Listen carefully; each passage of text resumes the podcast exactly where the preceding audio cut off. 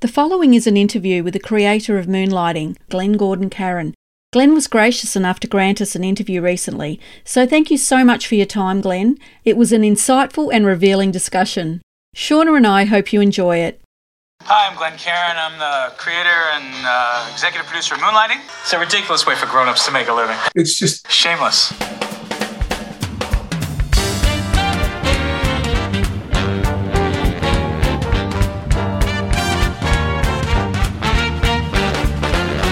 The show, Moonlighting fans. Whether you're a Moonlighting fan from way back when, or whether you are new to Moonlighting and you want to know what all the hype is about, you have come to the right place. Hi, I'm Grace. And I'm Shauna. And we're your hosts for the podcast that is all about moonlighting. When we talk about moonlighting, we're talking about the Emmy Award winning 80s TV series starring Bruce Willis and Cybill Shepherd. So if you're a fan of theirs, you're going to want to stay tuned as we review all 66 episodes. We hope you enjoy this journey with us because we are going to be watching the series episodes one by one and discussing them every week. Now, this is going to take several years, as you can imagine, so please join us because we are going to have so much fun along the way. We will also be releasing bonus episodes of interviews with creators, cast, and crew to extend your listening experience. That's right. And we really want to include our moonlighting fans in this project as much as possible. So write to us and let us know what your thoughts are, and even if you have some trivia to disclose. Our email address is fans at moonlightingthepodcast.com, and we will include you in our future episodes. So stay with us. Shauna and I are beyond excited to finally bring moonlighting into the 21st century for some serious discussions. You up for it, Shauna? I sure am. Well, let's get started.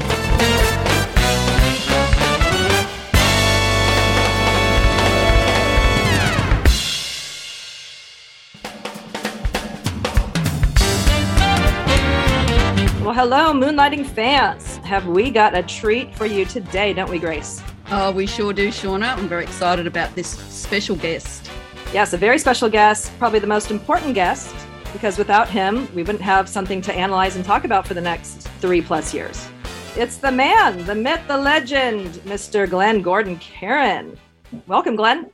hi, and not a myth, not a legend, barely a man, and but uh, but a pleasure to be here in in Australia and Shanghai at the same time.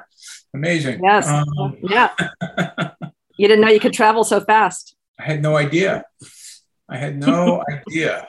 And I was saying to you before we started, and it's worth saying again now that you've started to record, how it's just extraordinarily flattering.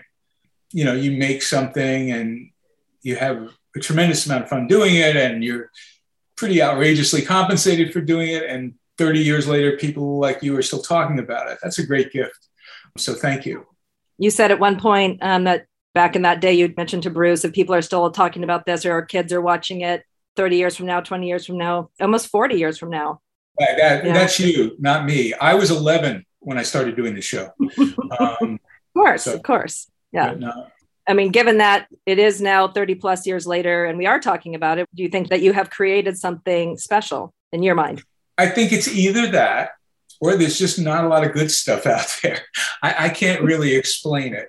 No, I think, how do you say this without sounding self consumed and pompous and all that? Um, even when we were making it, my whole thing was let's make it so good. Let's try and pack it with so much entertainment that you can watch it more than once. And of course, this was in a, a day before there was DVRs and before there was streaming, and you would have to wait for an episode to be shown before you could see it. And ABC was always, you know, very upset because I would spend a lot of money, frankly. I would continue to make the episode until I felt it was good enough to show on television. But I said, but you can show this episode three or four times. And they did. And it would invariably get a, you know, 28, 29, 30, 31, 32 share. And I believe a lot of that was, first of all, the, the incredible magnetism of Bruce and Cybill, but also the episodes moved so quickly and were so packed with jokes and double entendres and all sorts of, you know, hidden things that you could watch it more than once and enjoy it a second time and, you know, all of that. And uh, uh, it's very, very obviously very gratifying to see that people still do that. Oh, yeah. Uh, We talk about that all the time. I mean, two, three, or 50 times. And, you know, when Grace and I talk about these episodes each week, we are always seeing something different. We're figuring out the plots even all these years later. And, you know, your, you know, your play on words and you know, always a double entendre and things like that, you know, just make it really fun to watch, you know, over and over and over again. So yeah, I think you're, you're so right about that. So yeah, today what we want to try to do is ask you some questions that as fans, lifelong fans that, um, we maybe haven't heard you talk about or go into it, you know, as depth as, as we've heard you talk about it before. So let's see how long your memory is, Glenn. Yeah, good luck. yeah, whatever whatever you can give us. But just one thing I don't think I've ever heard the answer to is the title Moonlighting. Was that given to you, or was that a title that you came up with? And what does that title mean to you? This is a strange story, but I promise you it's true. Um, right. I had a deal with ABC. I was under contract to ABC, and I was supposed to write three pilot movies of the week. And um, I had written and we produced the first two, and they really liked them. But the feeling was that given the, the times, and this was the, the early 80s, like 83, uh, 84, that they were probably a little too arty for the room. I was a big snob and didn't have much interest in, in working in television, quite frankly. I wanted to make movies. Um, so, so whatever I did, I always tried to make it like a movie Uh, as, as sort of a calling card for the movies. So when we came to the last the last piece that I owed them, they said, This is what we want you to do. The first two were things that I wanted to do. Now they said, Okay, since you failed twice, we want you to do, they called it a boy girl detective show. And they were referencing things like Hart to Hart, which was a big success mm. on the network, things like that. So uh, I thought, Oh gosh, I don't want to do that. I had spent almost a season on Remington Steele. And while I have great affection for Pierce and haven't seen Stephanie in an awfully long time. So I, I don't want to be presumptuous to say uh, I have great affection for her, but I, I, certainly did at the time, and it was it was a fascinating experience. It wasn't a genre that held any fascination for me. There, if you remember, there were detective shows all over television back then. Yeah, they were the space science fiction uh, of its time. You know, in a way that now we're constantly going off to you know, blue screen worlds. Back then it was detective agencies and car chases. But I came up with an idea that I liked a lot, which was fundamentally the idea that, that Moonlighting became, which is about a woman who's a model who uh, loses all her money and has to close down all these businesses that were created to lose to lose money for taxes, et cetera, et cetera. And I went in and told the story to ABC, and they liked the story a lot. And I swear to you, as I was leaving, I walked out of a gentleman named Jordan Kerner's office, I believe it was. I walked out of his office, the meeting had clearly gone well. And I was walking away and I heard a voice, the door open, a voice called Glenn. And I turned around and I believe it was Jordan Kerner. Uh, he said, What's it called? And I said, Moonlighting. Ooh. And as God is my witness, I have no idea where that came from. I had no idea what it meant. I yeah. just thought, yeah, that's what this is. And I realized later that subconsciously, I must have intuited or something that, that, that this was a show about two people living a life that was never meant to be their main life. They were moonlighting. This was never supposed to be their real job. This was supposed to be, I mean, for the Bruce Willis character, clearly he thought, well, this is the job of a lifetime. I don't have to make any money. I don't have to make a profit. I don't have to do anything and I will have fulfilled my function. So I can party and live hard and do whatever I want to do. And for Cybill Shepherd, oh, here's a business I can open up and pay no attention to. There was also something romantic about it. There was something evocative about it. I liked the way it sounded. But I swear to you, I, I marvel at my own stupidity sometimes that, that I would go into a, a network to try and sell them something without giving a moment's thought to what is it called but I, would be lying to you if I said, well, after a great deal of contemplation, moonlight, yeah. like the truth is, it just came out of my mouth and then sort of stuck. Honestly, you couldn't come up with a better title. I mean, if you had to sat down with a group of people in in a boardroom trying to come up with a title, it wouldn't have been as great as that title. You know, I think part of it too may have come from this will be where you want to cut stuff out. I was uh a huge fan of Frank Capra films. yes. which were Frank Capra was a fantastic director mm-hmm. um, back in the 30s and 40s, and all his movies, maybe with the exception of the last two, were made in black and white. And they were shot by, I'm trying to remember the cinematographer's name, but he was just fantastic. And he may have written an article called Moonlighting or referred to Moonlight or just referred to it as a, a source. Not that they actually shot to Moonlight or with Moonlight, but that they were trying to, you know, reference Moonlight in the in the lighting setup or something. I don't know. I've always been fascinated by all that kind of stuff. So that it may have come subconsciously from there, but I didn't plan it. Um, it really honestly just rolled out of my embarrassingly just rolled out of my mouth. So it works. No, yeah, yeah. it works. You know? Not good. luckily, luckily. Hmm. Now, throughout this series, I'm always amazed when I watch these episodes deeper into you know the, the script writing, the things that repeated in moonlighting. For example, you know, just even like we know, you know, the feet coming out of the elevator or door slams, or sometimes that they would walk through doors together and kind of knock into each other, but also the dialogue, you know, like the Maddie, Maddie, Maddie. Maddie, Maddie, Maddie, listen to me, listen to me. David, David, David. David, David, David. I'm sorry, I'm sorry, I'm sorry. Or fine, right. fine, good. Or like always quips about like dumb David or, you know, thinking. See something once that's locked in there forever. Really? I didn't notice anything locked in there. So I always wondered is that something that you always put into the script yourself and it was just built into the script or or maybe it's a combo on set did Cybill or Bruce or you or you know someone else on set say this might be a good place for one of these repeating lines? Um, because no, it was it was almost always in the script. Um, the scripts were, and the first one to figure it out was Bruce. Frankly, the scripts are. This is going to sound very artsy, artsy, pretentious. The scripts are actually rather musical. They have a cadence, so much so that uh, Bruce would call me. This was back in the days when there were like rotary phones on the sets, and so he would call up to the office. And he'd go, "You better get down here. You're messing with your stuff." And it was what he meant was they didn't understand the rhythm. That there was a rhythm to it all, mm. and that without the rhythm, it fell apart because it didn't live in the real world. It was a, you know, it was this very sort of particular world in which they operated. There was enough that felt like reality around them that allowed you to sort of give that part of yourself up and, and sort of take the journey with them. But the world itself had its own its own sort of unique musical rhythms. In fact, and a lot of the rhythms were stolen from, I mean, the reference points were things like Bugs Bunny cartoons and Three Stooges, you know, all the stuff, frankly, that Bruce and I both saw on television when we were kids. And if you listen to the scoring, which Alf Clausen did, a lot of it was patterned after the way that cartoons were scored. And the way the dialogue was laid out was the same thing. What, what, what do you mean? What's up? Uh, it was also a, a pace to it. And this, the door slamming comes more from when I was in college, I was, I was in the drama department. I did theater.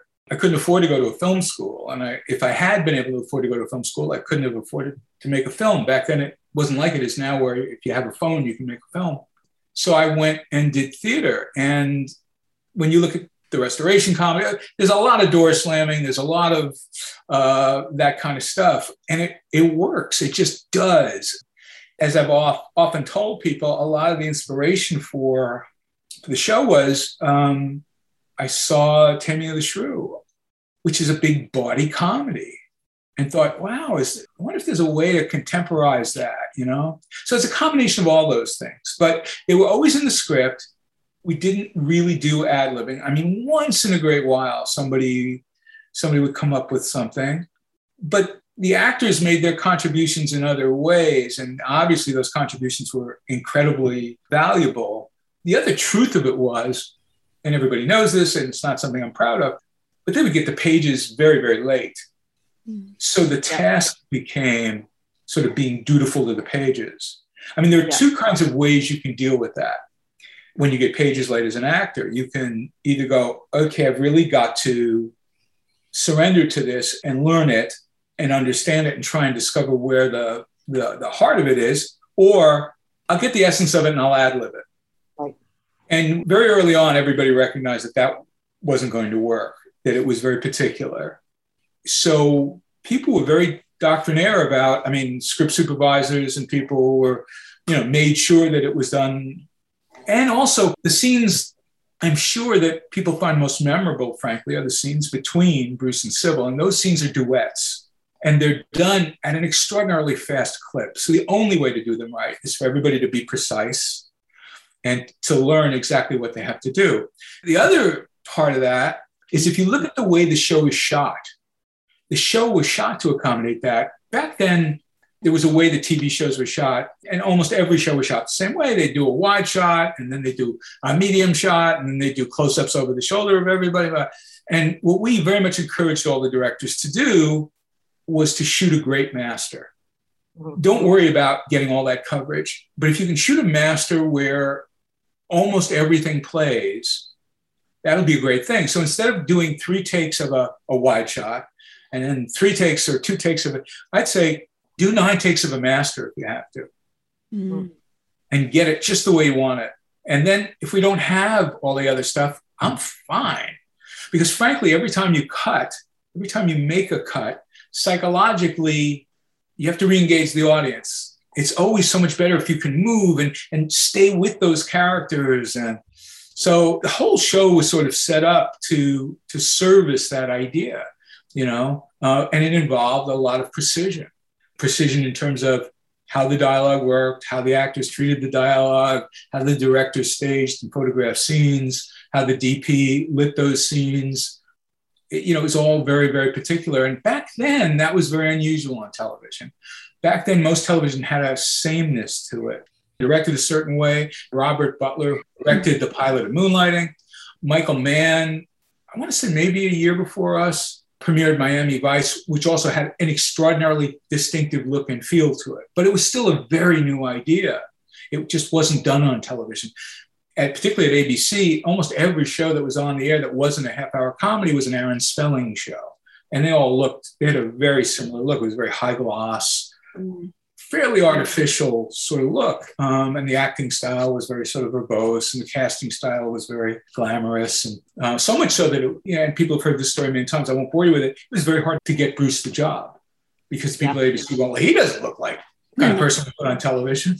Within that, so you mentioned the Stooges references, Yes. and there's a, a lot of them, and they come from Bruce and Cybill. And I know that was a big inspiration for Bruce, but you know, would that be something that they might add in as they go? You know, the sound effects, the um, the movements. yeah, yeah, those yeah, kind of Bruce would once in a while throw one of those. Yeah, I think Yeah, he did. Cybill would too. I- Yes, I- we yeah, did Cybill does it quite a bit too. Yeah. So, yeah, Uh, you know, one, yeah, once in a great while, absolutely. Yeah. Yeah. They would do that. Um, they'd come up with a, you know, a piece of business or something. But I was on the set quite a bit. In fact, I was almost always there when we do a blocking rehearsal before we shoot a scene. So Yeah. there was a lot of, you know, we were able to, everybody was able to talk about their ideas. But the ideas were always in service of what had been written. Uh, Yeah. Partly because they didn't know where anything was going right.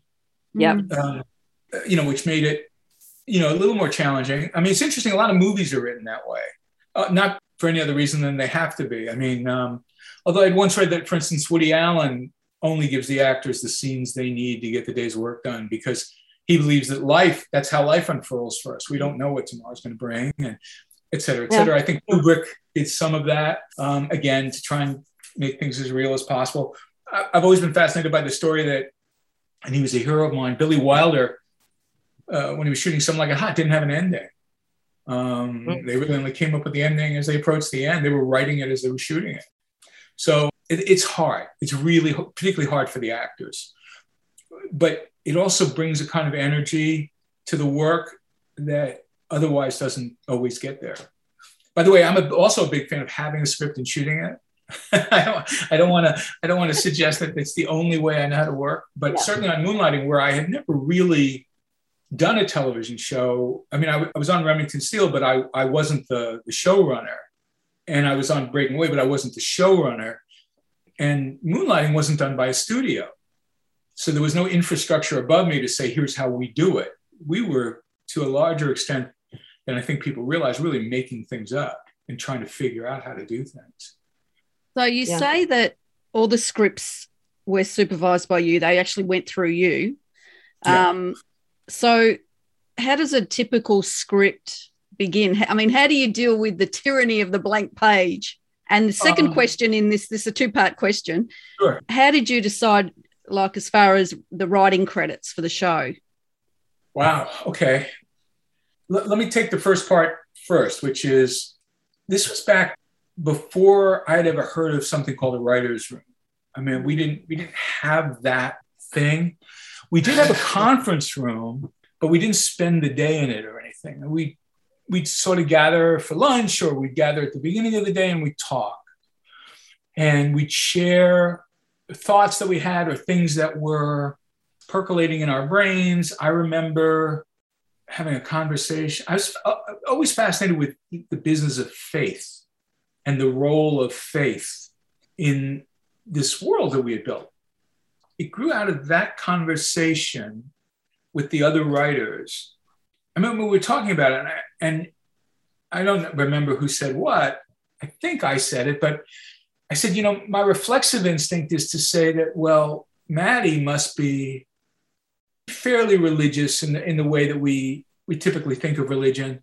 I mean, she may not go to church every Sunday, but she believes in a higher power and a certain amount of dogma, et cetera, et cetera. Whereas Bruce Bruce's character, David Addison, clearly is an anarchist and doesn't believe in anything, holds nothing sacred. Right. And I was saying to everybody, the more I thought about it, though, the more I realized it was really kind of the opposite. Mm-hmm. That the, the peculiar truth must be that Maddie, because she's she's she's a little cooler and colder and more mm-hmm. analytical, she may have eschewed the idea of religion a long time ago. Whereas David, who, yes, he's an anarchist, but at the end of the day, he's a romantic. Yeah. And if he knew that Maddie was in fact an atheist, he would fear for her mortal soul. and then you go, okay, so how do you now we're doing this funny show for an hour on ABC. How do you have that? What do you do with that? Mm. And I, I can't remember where the, the next piece was that we either collectively or whatever made the leap that sort of the dramatic presentation of faith is magic. Why do we go see magicians? Why are we fascinated by magicians? Because they do these things that seem to say there are powers greater than all of us.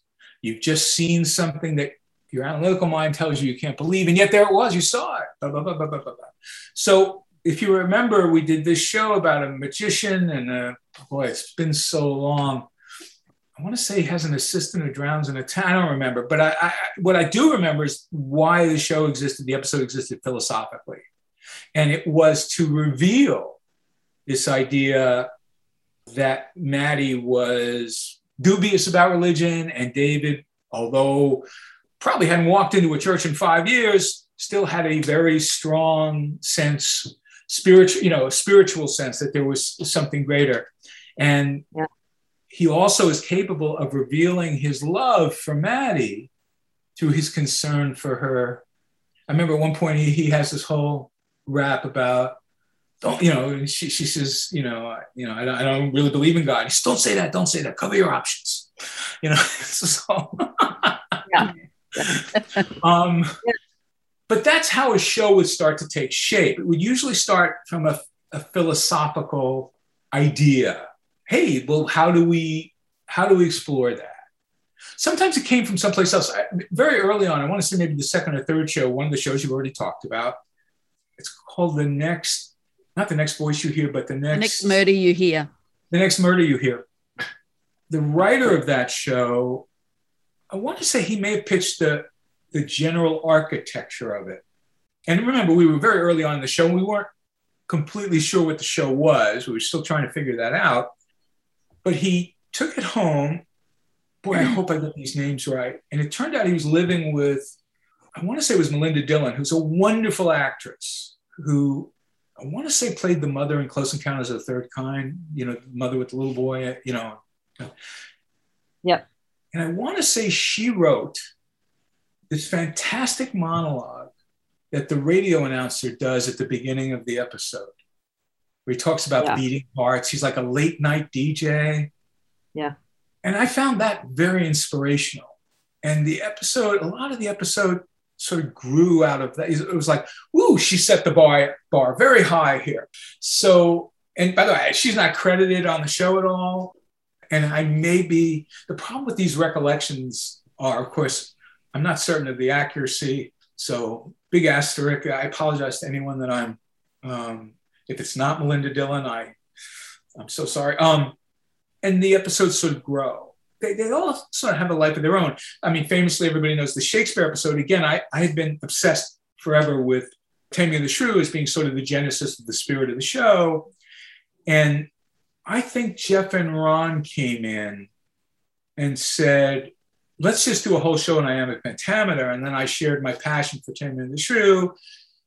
They went back and crafted that whole episode. I mean, it, it's probably the episode I did the least amount of work on script wise. I, I, did do something to the ending because the ending was, and this was decades before me too, but the ending was so, to my mind, misogynistic. And I felt, you know, off key in that way. But it was a great script. And like the best moonlighting scripts, audacious. I think Deborah and Carl they came in with something about old movies. They had this whole old movie idea in their head. And then I got very excited because all of a sudden I was like, we're going to shoot in black and white. oh man, what a an adventure that was. And then, and I don't remember how the two dreams of it all came up. They may have had that.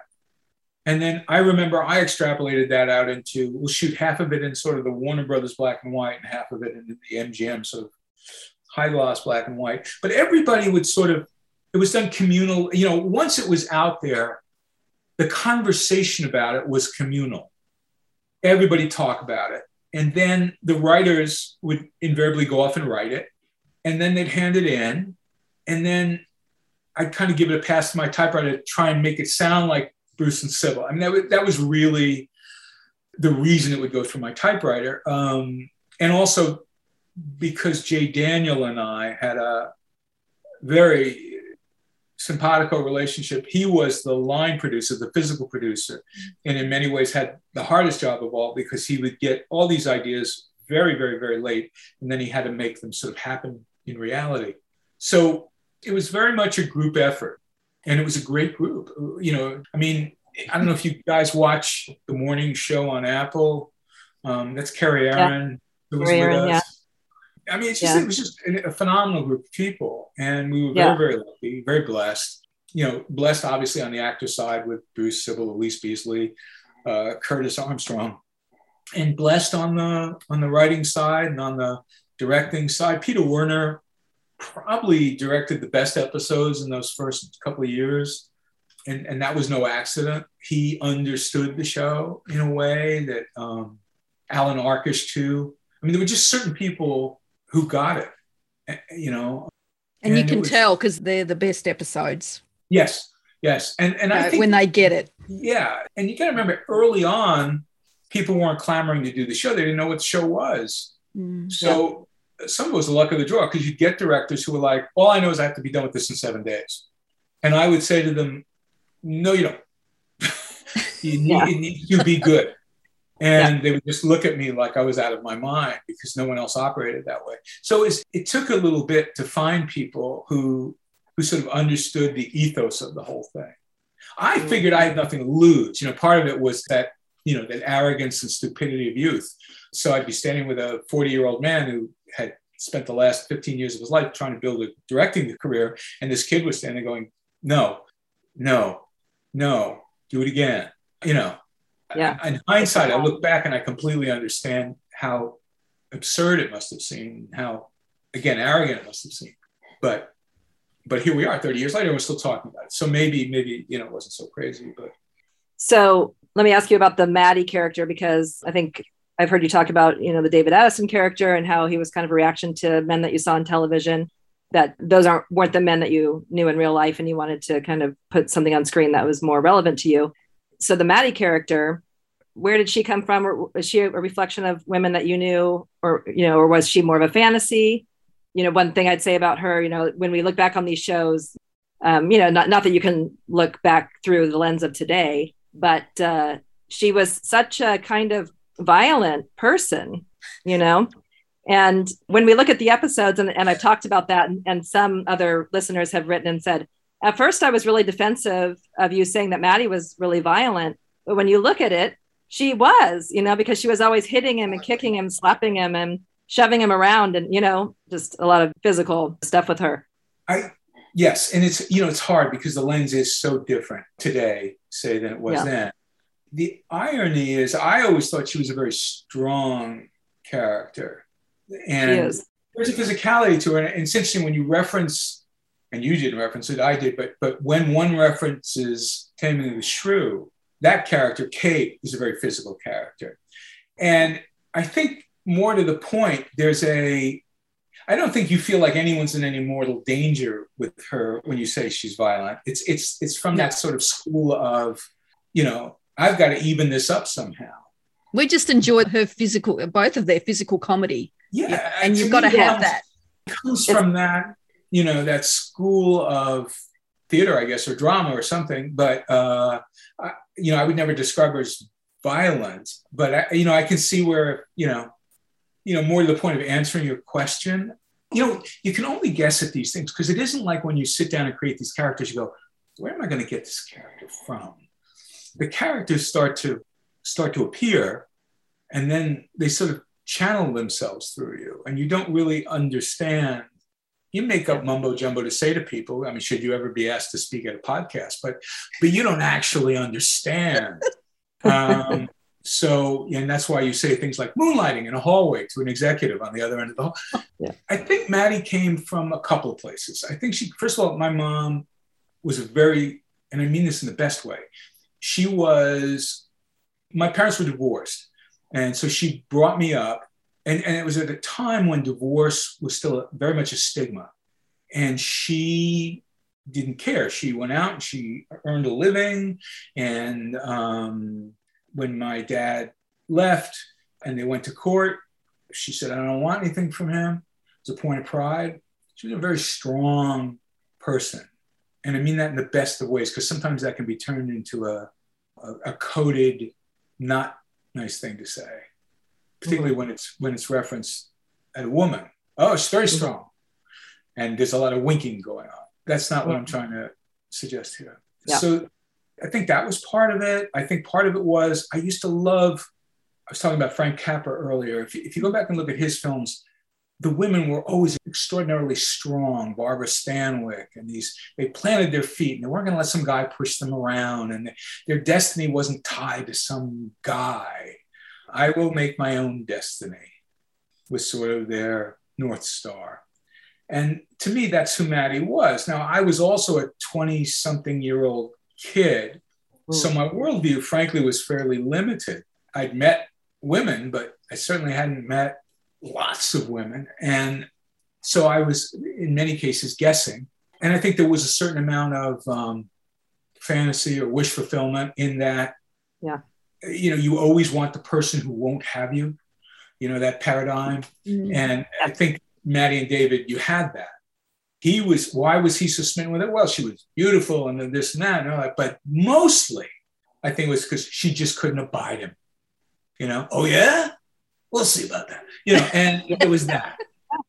Yeah, yeah. Um, So she was com- and she was smart, and she Yeah. was, she- like I say, she was the captain of her own ship. You know, she went in there that day in the pilot to close that place up. You know, Yeah. and for him, it was an act of desperation. I've got to change her mind because I don't know what to do with my life if I don't. So, I think she's uh, she was ahead of her time. I mean, she's definitely a woman, a very strong woman, business minded, not driven by relationship or family. You know, to she's not driven to just go and get married and have a family and things like that. You know, I mean, I think she's a great representation of female on TV. You know, I think she was ahead of her time. I mean, I think so Yeah, too. a lot of the conversations I would have with Cybill at the time were, I think she was concerned that she, and I don't want to put words in her mouth, but I think she was concerned that she wasn't painting a picture of a woman who was, she wanted to play Mm. someone that people would admire. And I kept saying, I, I think you're missing the big picture because the big picture is look at the men. The men are doofuses. I mean, the man she goes out with in the pilot, the guy with the lobster bib. I mean, True. that guy's yeah. a, a jerk. I mean, he's a plastic surgeon. He obviously does very well, but. You know, his left lobe is gone. I mean, there's no nothing going on up there. Um, and then you have David, who's charming as hell and fascinating and interesting and all of that, but you know, also, you know, not the most ambitious guy in the world. You know, he's trying to figure out how to live his life through the least amount of effort possible. So when you say, okay, who's the who's the moving force in this thing? It's Maddie Hayes. It's not it's not David Addison. Da- everything David does is self-serving. And, But- and he's chasing her. It- it- yeah, it was hard to see that, I think, for a long time. You know, when the show first premiered, there was a, a reviewer here in Los Angeles. Um, his name escapes me, but he was really important. I mean, his stuff would be on the front page of what they call the calendar section every day. And the show premiered, and he wrote a review, and it said "Beauty and the Beast." That was the headline. And he was saying, you know, it what an awful show it was. And one of the things that made it particularly awful was this Bruce Willis person, because he's not a leading man, and blah blah blah blah blah. And these people are. He just went on and on and on. He hated the show. And then about four weeks later, he wrote another review, and the review was, "Okay, I admit it. I didn't get it. Now I get it." Yeah. And I think the show had that effect not only on the people who watched it, but on the people who were in it. I mean, Bruce got it right away. Mm. You know, we were virtually the same age. We came from very similar backgrounds. Cybill was this huge movie star who'd had tremendous success, had a big career, lost a big career. You know, she'd been through a lot of stuff. Bruce and I were two guys in on a day pass, you know, who'd sort of snuck in. You know, I mean, it was most of the people we were working with on the crew were people who'd been doing this for 20 or 30 years. And they looked at me like I was out of my mind. So it took everybody a while to get it. And I think to this day, some people don't get it. I think they feel that, you know, as a female character, there's maybe a lot missing there. And they may be right. You can't do everything right. But I, I was always quite fond of her. She always stood her ground. She always knew what she wanted. She was never shy about saying how she felt. And she made him a better man. Yeah. I think in many ways he made her a better woman. You know, he Mhm. dared her to live her life in a more Yeah. exciting way. And it's You know? it's great. I admire you for having the vision and sticking with it and going to the network and saying, no, this is how it has to be. You know, If you, if you glean nothing else from this interview, okay, glean this. I had no vision.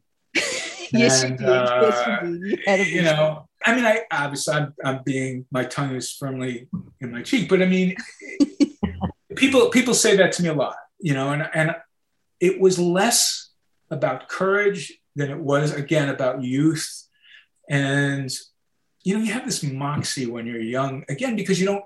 I'd never been here before. I didn't grow up here. I wasn't didn't know anybody in the movie or TV business. I desperately wanted to be in it, but I also had nothing to lose. The most Exactly. I ever made in my life was $150 a week. You know, so it was easy for me to say, no, it has to be this way. Nobody can take anything away from me. I didn't have anything.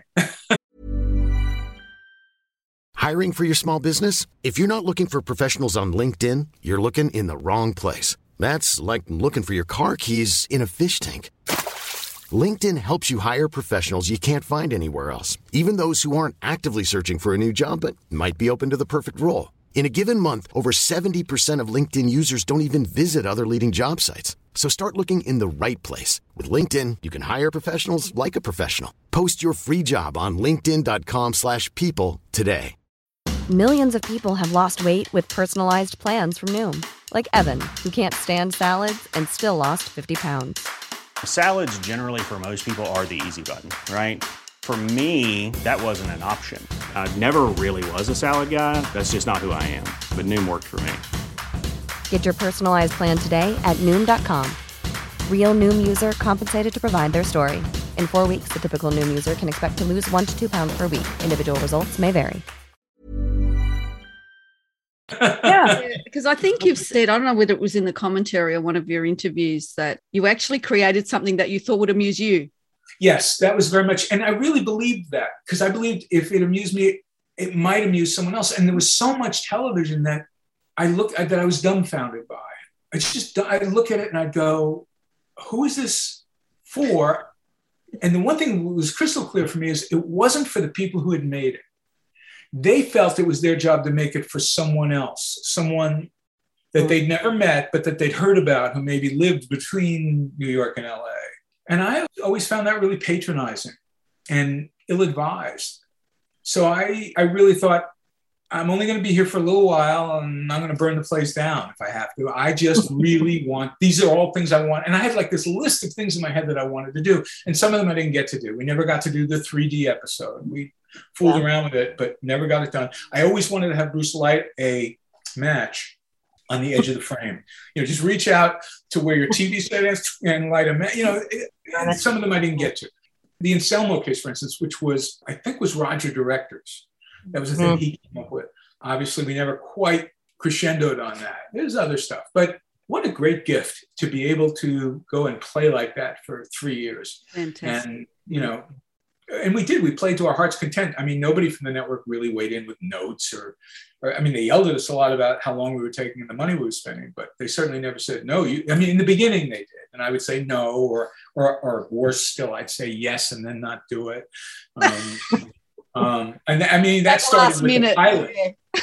you know, the pilot was like, "Don't let them get romantically involved." Nobody'd ever believe her with him, and I went, "Okay, no problem." Ooh, and you know,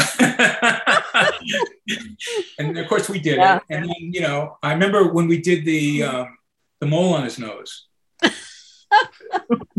they called me and yeah. went, "What are you doing? What are you yeah. doing?" And I said, "Don't you think it's funny?" And they went, "You can't do that." They won't take him seriously as a private investigator. I said, no, no one, no one takes him seriously as a private investigator. Name, please. David Addison. Madeline Hayes. I'm sorry, but you're not on the guest list. That's because we're not guests. We're looking for a man with a mole on his nose. Mole on his nose? A mole on his nose. What kind of clothes? What kind of clothes? What kind of clothes do you suppose? What kind of clothes do I suppose would be worn by a man with a mole on his nose? Who knows? Did I happen to mention, did I bother to disclose this man that we're seeking with a mole on his nose? I'm not sure of his clothes or anything else, except he's Chinese. A big clue by itself. How do you do that? Gotta read a lot of Dr. Seuss. I'm sorry to say, I'm sad to report, I haven't seen anyone at all of that sort. Not a man who's Chinese with a mole on his nose with some kind of clothes that you can't suppose. So, get away from this door and get out of this place, or I'll have to hurt you. Put my foot in your face. Oh. Time to go. Time to go. The safety pin in, put the safety, you put the safety pin in, you put the safety pin out. That whole thing. They called me and said, You can't do that. I said, Why? So funny. Oh, can I just say, when we interviewed Scott Ryan, you've got to listen to the interview because he he solved the Anselmo case.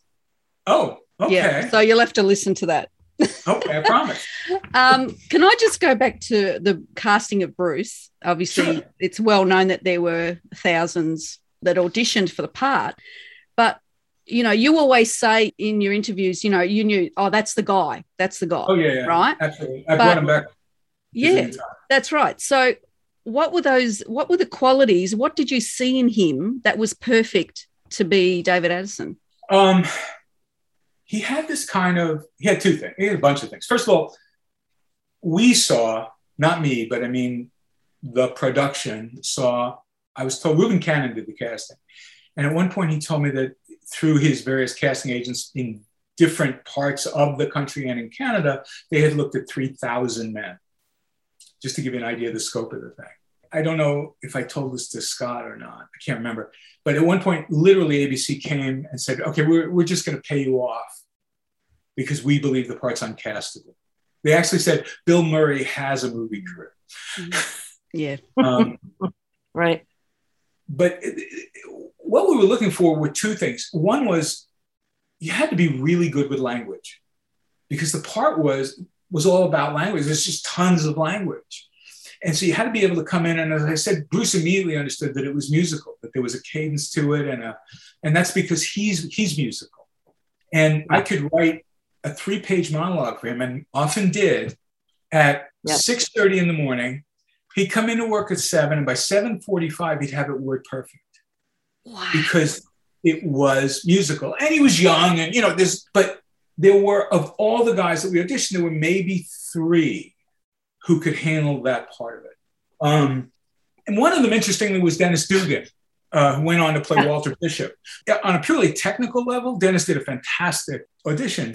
And I mean, we saw, I remember Bill Maher came in. Um, a lot of people who went on. Adam, Adam Arkin? Did you have Adam Arkin? Adam came in, and did a wonderful audition. Um, but the thing that made Bruce different for me was he did a couple of things. He also had this sort of unbridled sexuality. He just was a guy.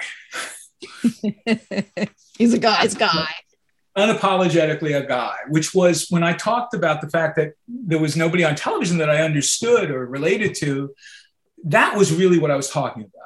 It was a period when the men on television took great pride in how sensitive they were. I remember, and I mean no, no disrespect to him, he's a great actor and great director and a great writer, but Alan Alda was probably the the most loved man on television at that point, and, and he projected this sort of very sincere and earnest.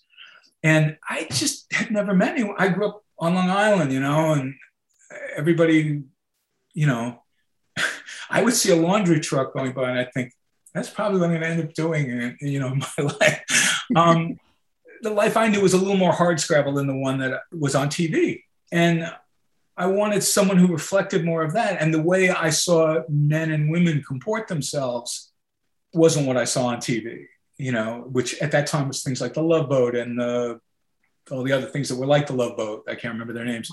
Um, yeah. And Bruce seemed, he was like a guy I knew. I mean, I instantly knew him. I'd, and I would go on when I started to direct movies. I'd have that experience with other actors. I mean, Michael Keaton and I, boom, it, it, it was like instant. Richard yeah. Dreyfuss. Um, there were just certain people that you you have a commonality, and you go, okay. Yeah, it just clicks. Yeah. What was fascinating was at the network level, they didn't see it at all. They just thought he looks like a criminal. He looks like a uh, maybe a guest star, or a character actor, or. But I would walk him down the halls, and the secretaries would throw themselves over their desks. I mean, it was just I mean, and I know it sounds like I'm exaggerating, but I remember we went to lunch once on Pico Boulevard, which is a not terribly fancy street here in LA. And as we were walking down the street, girls were going crazy. And he wasn't on television, but he was outrageous. In fact, we went out to lunch. We were sitting in this restaurant. and I, at some point, I guess a waiter came out. We didn't see this, we heard it. A waiter came out and, and dropped a tray of dishes, you know, crash. And literally, without any thinking, he stood up and he went, and stay out, and sat back down and continued his lunch. You know, there was nobody like that on television at that time. No. So I knew. Now, having said that, I before I knew there was a Bruce Willis, before I met him, there were other people I thought, well, this person might be able to do it. That person might. Be. I mean, originally I thought there was a very, very, very um, successful radio guy out here named Rick Dees, and I mentioned him to the network, and but once I met Bruce, he was the only one. And so I brought him back numerous times. He was turned down numerous times. It was a real odyssey. But ultimately, he got the part. And hey, well, you know, it worked out. Um, yeah, sure did. What I would love to um, ask you about next is um, as the creator of the show, you know, I think one, one of the reasons, in my view, that we're still talking about it all these years later is, of course, the relationship between Maddie and David.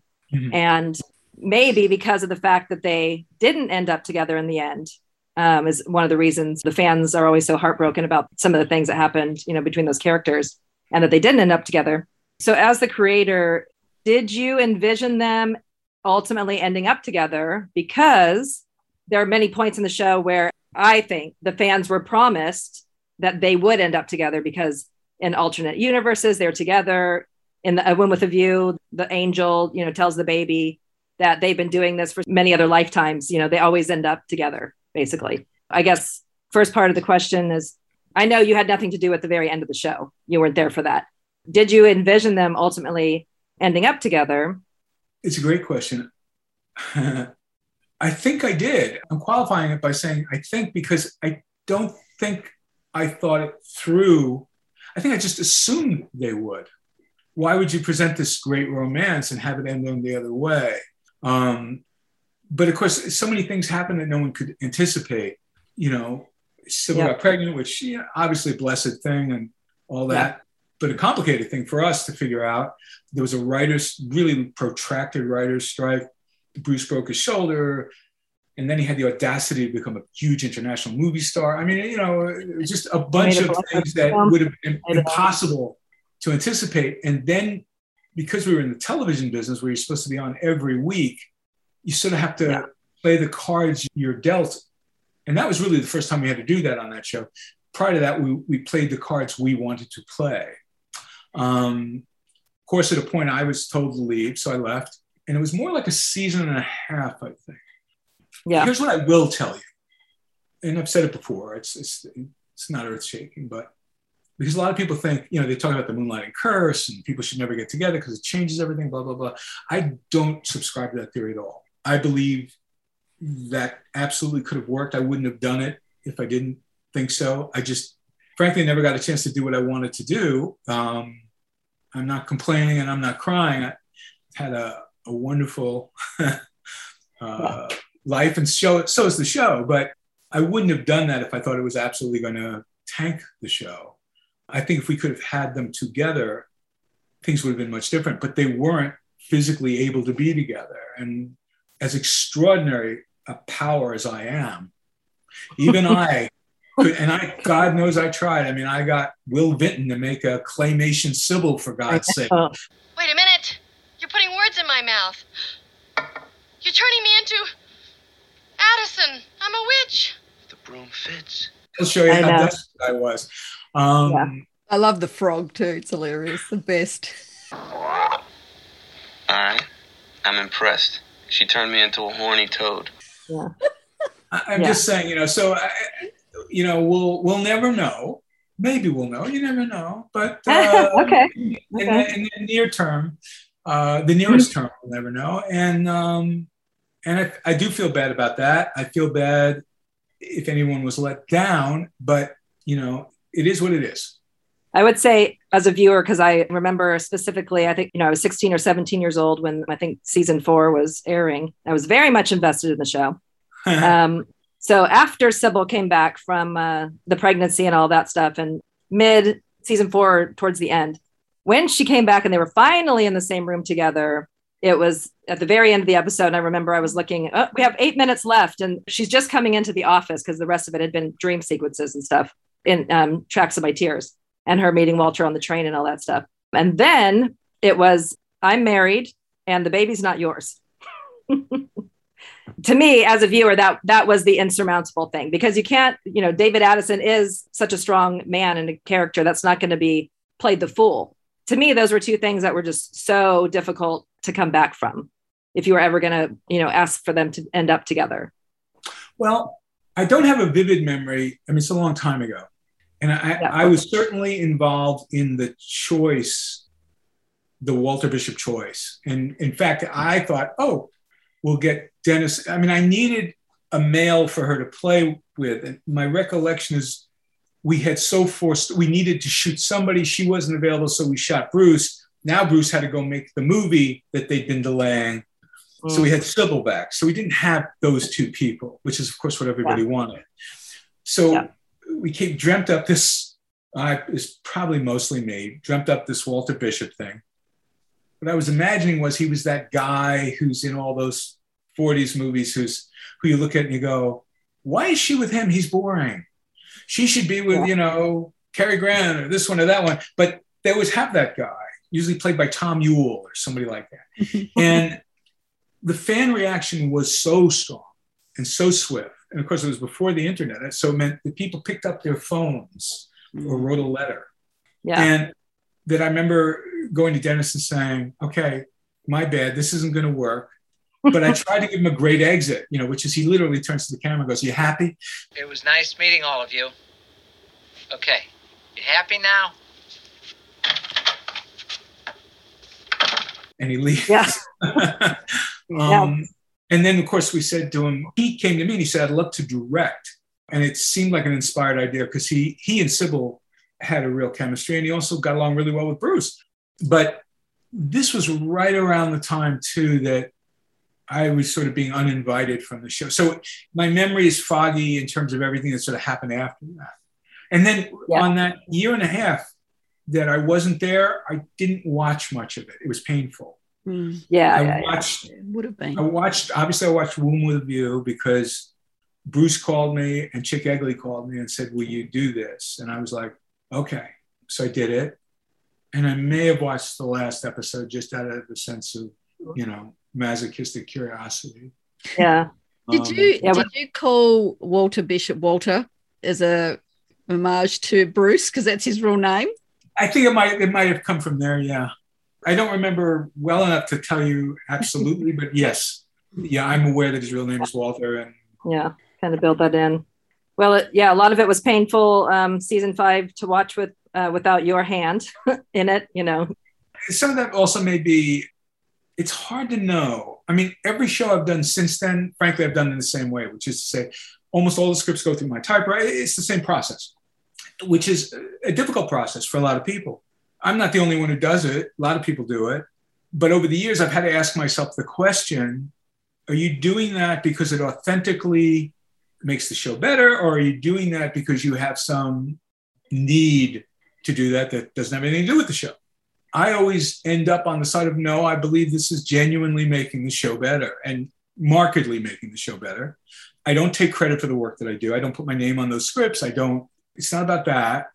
But it's always really painful then to look at the episodes that I haven't been able to work on because I feel as if the actors are being asked to do things that they might otherwise not be asked to do. You know, the, the directors are making choices that aren't informed by the presence of someone who's been there from the very beginning and can say, no, no, this is this and this is that, blah, blah, blah, blah, blah, blah, blah. Yeah. Um, that part of it is is difficult. Yeah. Yeah. Having said that, one of the first movies that Bruce did was Blind Date. Hmm. It was directed by Blake Edwards, who is a master of physical comedy. Bruce said to me, he said, come to the set, come to the set, come watch, it'll be fun, be great. So I went to watch him on the set, and there was Blake Edwards, a master.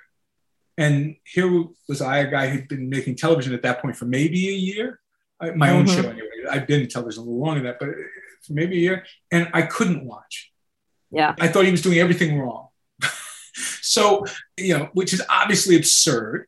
But I mention that because it's it's to this day. I mean, these guys are all still my Roger Director is somebody I adore.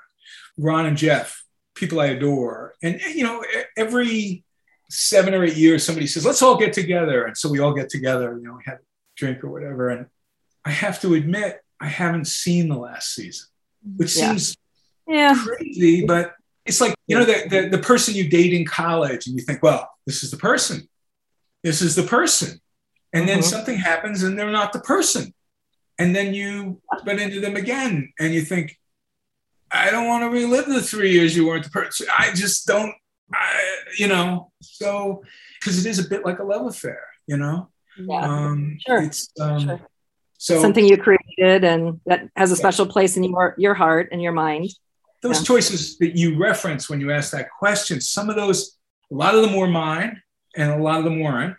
And sometimes it's as simple as saying, I mean, with Bruce, sometimes it would be as simple as me saying, I basically say to him, lead with your heart more, not with the other parts of your body that, that it, it- you hmm. know, and he'd get that.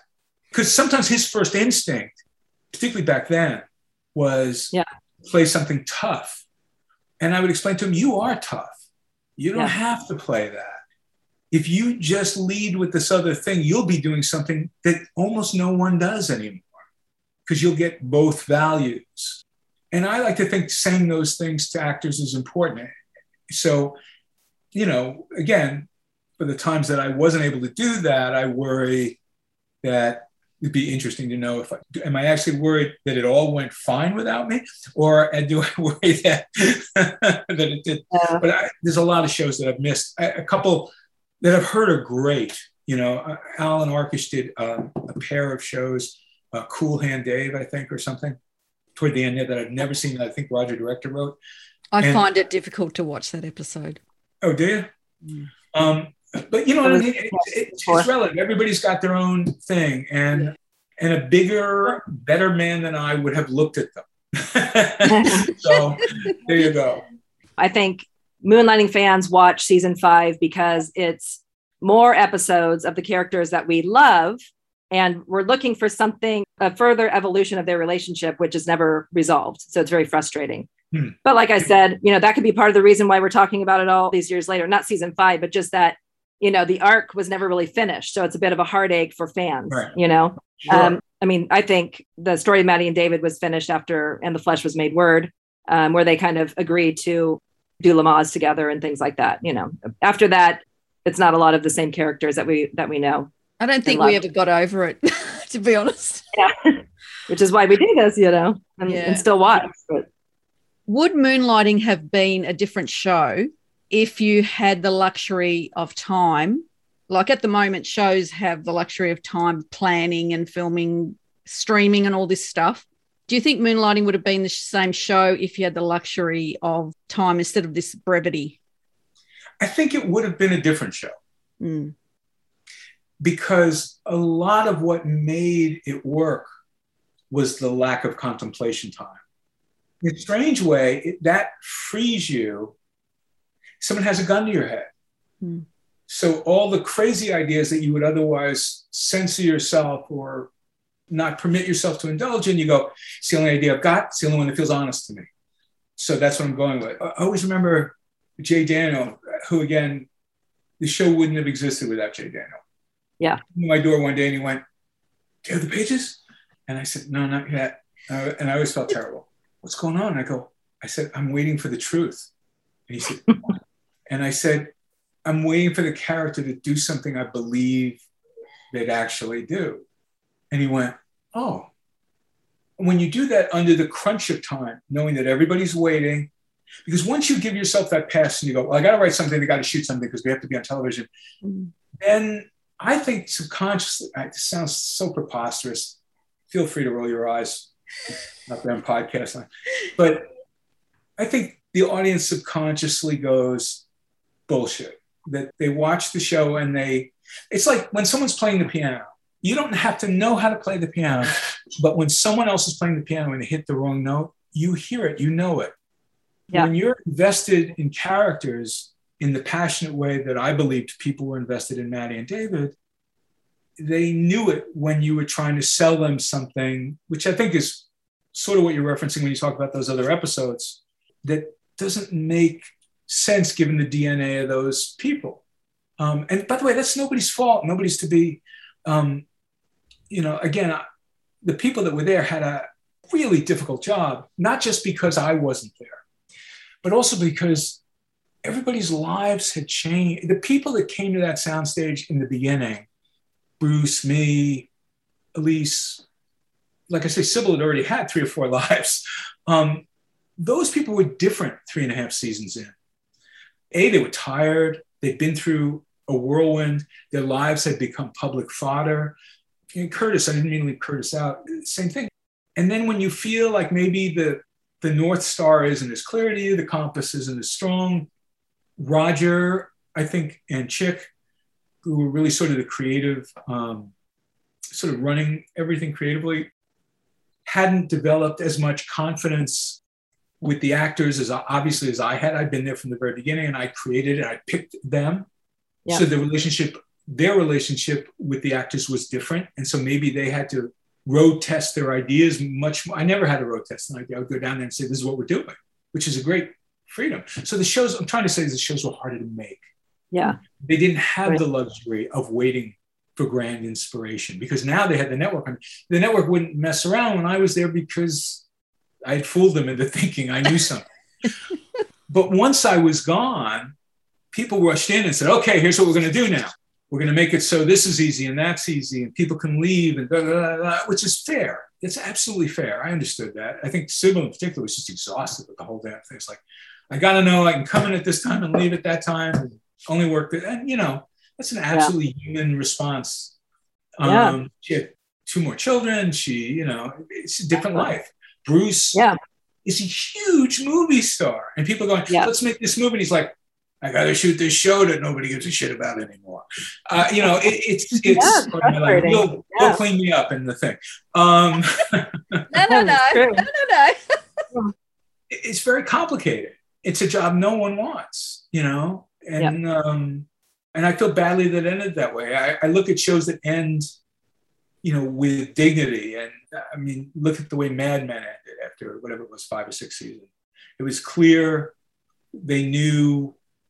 I don't believe for a minute, by the way, that he knew the ending before he started the show, which he claims, but it's clear he knew what he wanted it to be and drove the train to get there in a very, very, very specific way. And you, you have to admire that. It's extraordinary. Um, Mm-hmm. So, how's that long answer to a short question, huh? Right? Yeah, very insightful. So, wait, I get to ask a question. What's the shirt Okay. you have on? We have moonlighting merchandise. Oh my goodness. With my podcast. merchant. Podcast.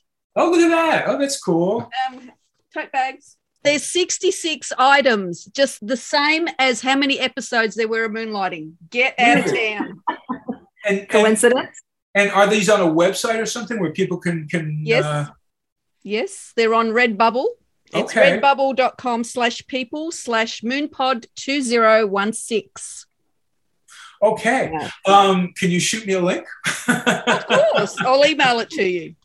okay. Yes. Um, and my next call, you know, is to Disney, who will Oh, sue. yeah. me. But um, because they they've made it their goal to make sure no one ever sees moonlighting again. So you, I know. Sorry, that's Well, no, sorry. Me, Shauna and I are absolutely determined to bring moonlighting back into the 21st century streaming. okay.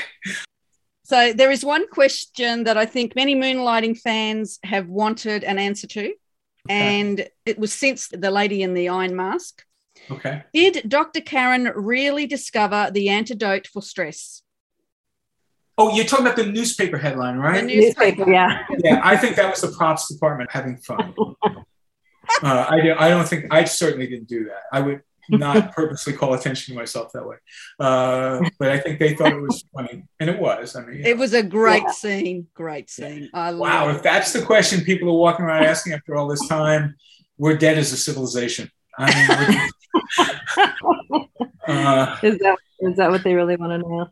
We hear so much about the strife and the difficulties making the show, and um, a lot of the frustrations. But any fun memories? Any um, oh, tons of tons of fun memories. Oh my Yeah. god. Um, anything you can uh, share? obvious highlights. You know, Orson Welles. it. Um, you know, when he came and did the introduction to the the dream sequence always rings twice, the soundstage was filled with people, and they weren't all moonlighting people. I mean, people. This was Orson Welles, and Jay came to me and said, "You have to direct this," and I said. Why? Why? And he said, because it's Orson Welles. And back then, he, it was late in his life, and he had a reputation for being um, a very difficult guy. So um, I dreamed up a thing with a prop guy. I said, when I yell cut, if I pull on my ear, drop something. Make it so I have to do it again. Oh, okay, right. And uh, so we had this sort of code and we started working and he was, Orson Welles was delightful. We'd get an ideal cut and he'd say, would you like another? And to even be breathing the same air he was breathing, to have that experience, particularly at that age. And he, you know, he passed away shortly thereafter. Tonight's episode is an experiment, one we hope you'll enjoy. So gather the kids, the dog, grandma, and lock them in another room. And sit back and enjoy this very special episode of Moonlighting. Stanley Donen coming and directing the dance sequence in Big Men on Yeah. Mulberry Street. Um, Billy Joel writing the song and saying, "Hey, I wrote this song. Would you guys want to use it?" I mean, that was huge, huge. Yeah. I still remember Whoopi Goldberg had just been nominated for an Oscar for The Color Purple, and she called me and she went, "I'd like to be on your show," and I was like, "What?" and oh, can I bring my friend Judd Nelson? There were so many amazing moments, and we had such a great time. I, I still remember Bruce singing "Good Lovin'," you know, when we shot that. I mean, that was just Yeah. like a joy machine.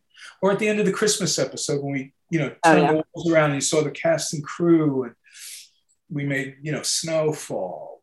Oh God. And, you know, working with the writers and look, I didn't know what I was doing. I was making it up. It wasn't like I'd been on a hundred shows and, you know, But you really broke the fourth wall with so many, a lot of walls actually. so So many Well, different things that just weren't done. that too was stolen. I mean, George Burns was doing it Yeah. in the 50s on, you know, and um, I really sort of stole it from, not the guy, but the guys, was when I was a little kid on TV, they showed the old black and white road movies with Bing Crosby and Bob Hope. And they were forever turning to the screen and going, "Boy, I hope the guys at Paramount are okay with this." And then they go on to the next scene, and I just Yeah. thought it was funny as hell. But no, there's plenty. Of, there's plenty of great memories. Um, and yeah, it was hard. But what isn't what isn't hard that isn't good? You know, and, you know, there are very few things in life that just happen and you know require very little effort. And I was thrilled to be there. You know, and Bruce was thrilled to be there, and and there was a lot of time. I think Cybill was thrilled to be there, although she was less demonstrative about it. And um, and now we have this wonderful group of shows to look back on, and and Allyce, and you know, and and Curtis, and amazing guest stars, and you know, when you look at the list of guest stars, it, sometimes it it's, it's stunning. As Bruce says, everybody was on Moonlighting. Yes, A lot of everybody was people. on Moonlighting. I've just restarted watching Hill Street Blues, and honestly, every single episode of Hill Street Blues, there's a moonlighting guest star. Oh, is that true? Mm, so far that I've been watching. Yep. That's interesting.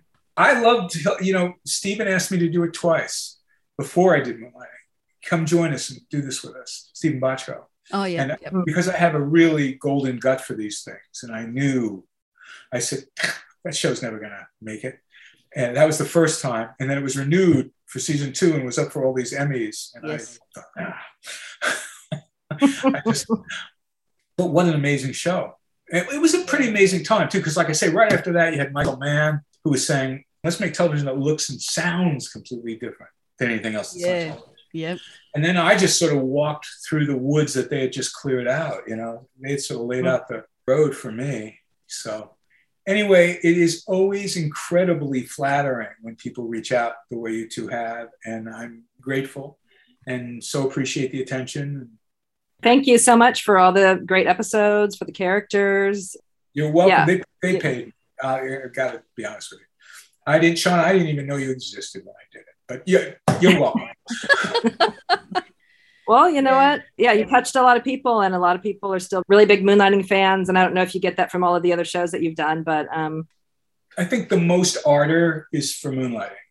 You know, in the certainly in the TV world and in the movie world, clean and sober probably, but certainly in, in television. And I think it's probably you hesitate to say the best show I've ever done because you feel like they're all they all have their virtues and stuff, and you did them in different ways, and they were all different mm-hmm. genres. I mean, moonlighting is so extraordinary because I don't think it was a genre that people had experienced Yeah. prior to that.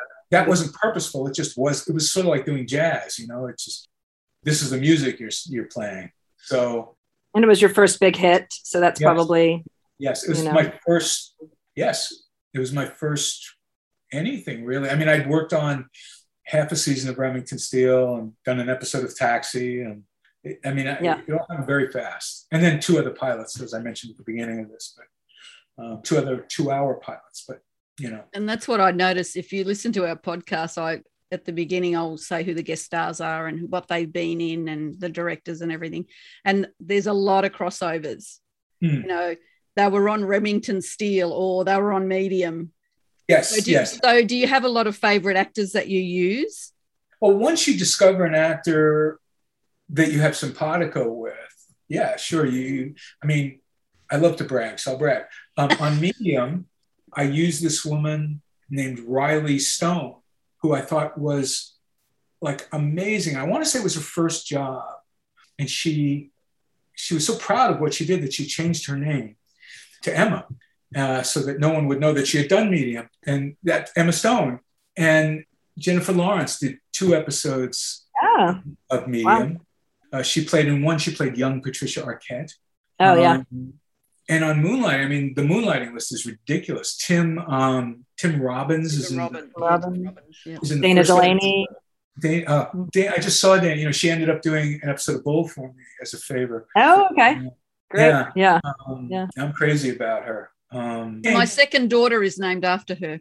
oh, really? Mm, Dana Delany. She came by way of Bruce. Bruce, I was writing the part, and he went, "Oh, I know somebody," you know, and he told me about Dana. Yeah, because they knew um, each other from New York. Yes, exactly. And he also, I have to give credit where credit's due. That song, "This Old Heart of Mine," which he plays when Mm. they get, that was Bruce. That was, yeah. Bruce said, Yeah. "This song would work there." It's funny that I Mm. still remember that after all these years. Um, You're a great impersonator. oh, thank you, thank you. And isn't the book great? Oh yeah. And I have nothing to do with it in terms of I'm not, you know, that's all Scott's thing. And when he first approached me, I was frankly sort of dubious, but I thought, okay, I'll do it. But I was so thrilled when I read it. Um, yeah, it's such great insight Yeah. to the show. Amazing. And yeah, just a time capsule, you know, just keep the memories of the show, you know. Yes. Yeah, it's great to get all the different memories from the different people and their different perspectives um, of the show and their experiences. So it was great. Anyway, have a wonderful No. day.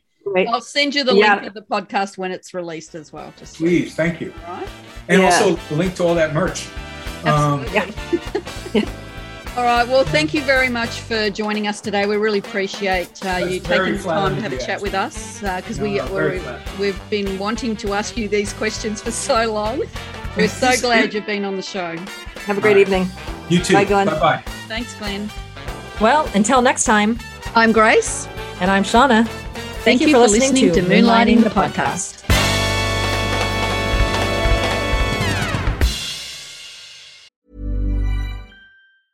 Selling a little or a lot? Shopify helps you do your thing however you cha-ching. Shopify is the global commerce platform that helps you sell at every stage of your business. From the launch your online shop stage to the first real life store stage, all the way to the did we just hit a million orders stage. Shopify is there to help you grow. Shopify helps you turn browsers into buyers with the internet's best converting checkout. 36% better on average compared to other leading commerce platforms because businesses that grow grow with Shopify. Get a $1 per month trial period at shopify.com/work. shopify.com/work. Even when we're on a budget, we still deserve nice things. Quince is a place to scoop up stunning high-end goods for 50 to 80% less than similar brands. They have buttery soft cashmere sweaters starting at $50, luxurious Italian leather bags, and so much more. Plus, Quince only works with factories that use safe, ethical, and responsible manufacturing. Get the high-end goods you'll love without the high price tag with Quince.